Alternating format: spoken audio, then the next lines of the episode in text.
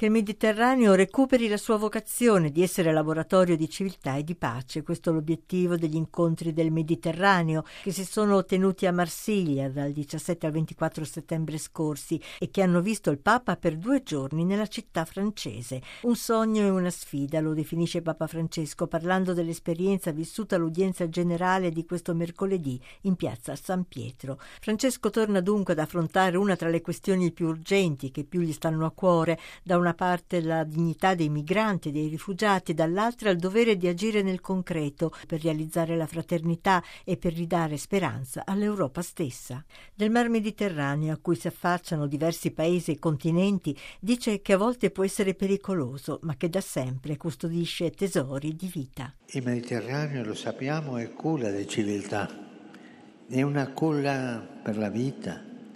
Non è tollerabile che diventi una tomba e nemmeno un luogo di conflitto.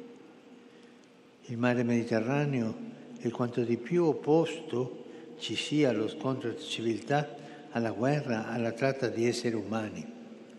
È l'esatto opposto perché il Mediterraneo mette in comunicazione l'Africa, l'Asia, l'Europa, il nord e il sud, l'Oriente e l'Occidente, le persone e le culture i popoli e le lingue, le filosofie e le religioni. Da una sponda del Mediterraneo, afferma ancora il Papa, è partita un giorno la buona notizia di Gesù, la cui realizzazione non avviene per magia e non si realizza una volta per tutte, ma è frutto di un cammino in cui ogni generazione è chiamata a percorrere un tratto. Il Papa torna quindi agli incontri di Marsiglia, un evento non isolato, ma il passo in avanti di un itinerario e tracciandone un bilancio dice che ad emergere è stato uno sguardo sul Mediterraneo umano umano, cioè non ideologico, non strategico, non politicamente corretto, uno sguardo che ha guardato la realtà riportando ogni cosa al valore della dignità umana che prevale su tutto e poi uno sguardo di speranza. Questo è oggi molto sorprendente quando ascolti i testimoni che hanno attraversato situazioni disumane o che le hanno condivise, proprio da loro ricevi una professione di speranza e anche uno, uno sguardo di fraternità. Fratelli e sorelle, questa speranza, questa fraternità non deve volatizzarsi, no.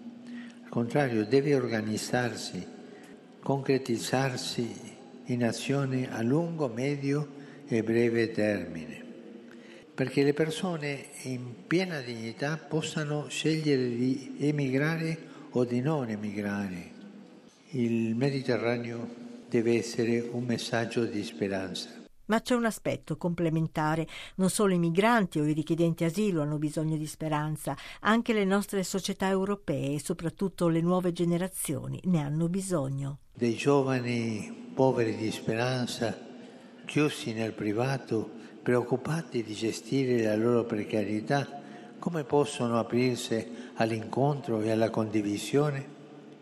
Le nostre società, tante volte ammalate di individualismo, di consumismo, di vuote evasioni, hanno bisogno di aprirsi, di ossigenare l'anima e lo spirito e allora potranno leggere la crisi come opportunità e affrontarla in maniera positiva. Il Papa conclude la sua catechesi pronunciando due parole che afferma di aver trovato a Marsiglia, passione e entusiasmo. Di questo ha bisogno l'Europa, sottolinea, e alla Vergine Maria, venerata dai marsigliesi come Notre Dame de la Garde, affida il cammino dei popoli del Mediterraneo perché questa regione possa realizzare davvero la sua vocazione, essere un mosaico di civiltà e di speranza.